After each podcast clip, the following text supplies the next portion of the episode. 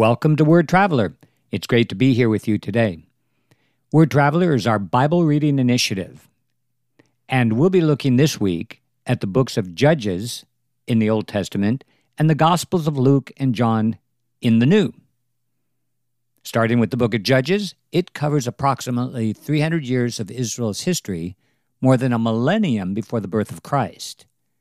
After the death of Joshua, the Lord stirred up judges these were great leaders like Deborah, Gideon, and Samson. Each of the 13 or more judges performed their divinely appointed duties and delivered God's people from their enemies. However, Israel's prosperity was always short lived. In times of peace, the people soon forgot about God and became complacent in their practice of faith.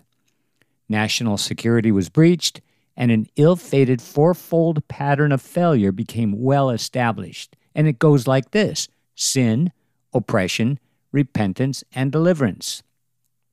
This repeating cycle of sin and deliverance prompted the author of the seventh book of the Old Testament to make a scathing review or observation about this period in Israel's dark past, when he said, People just did whatever they felt like doing. Judges 17 verse 6.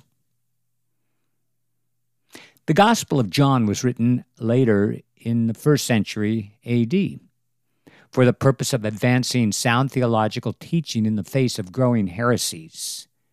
The Gospel writer John begins his retelling of the story of Jesus Christ with this wonderful promise to all people of all nations for all time.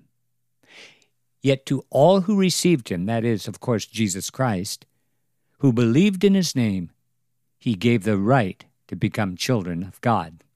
What a fantastic message of hope.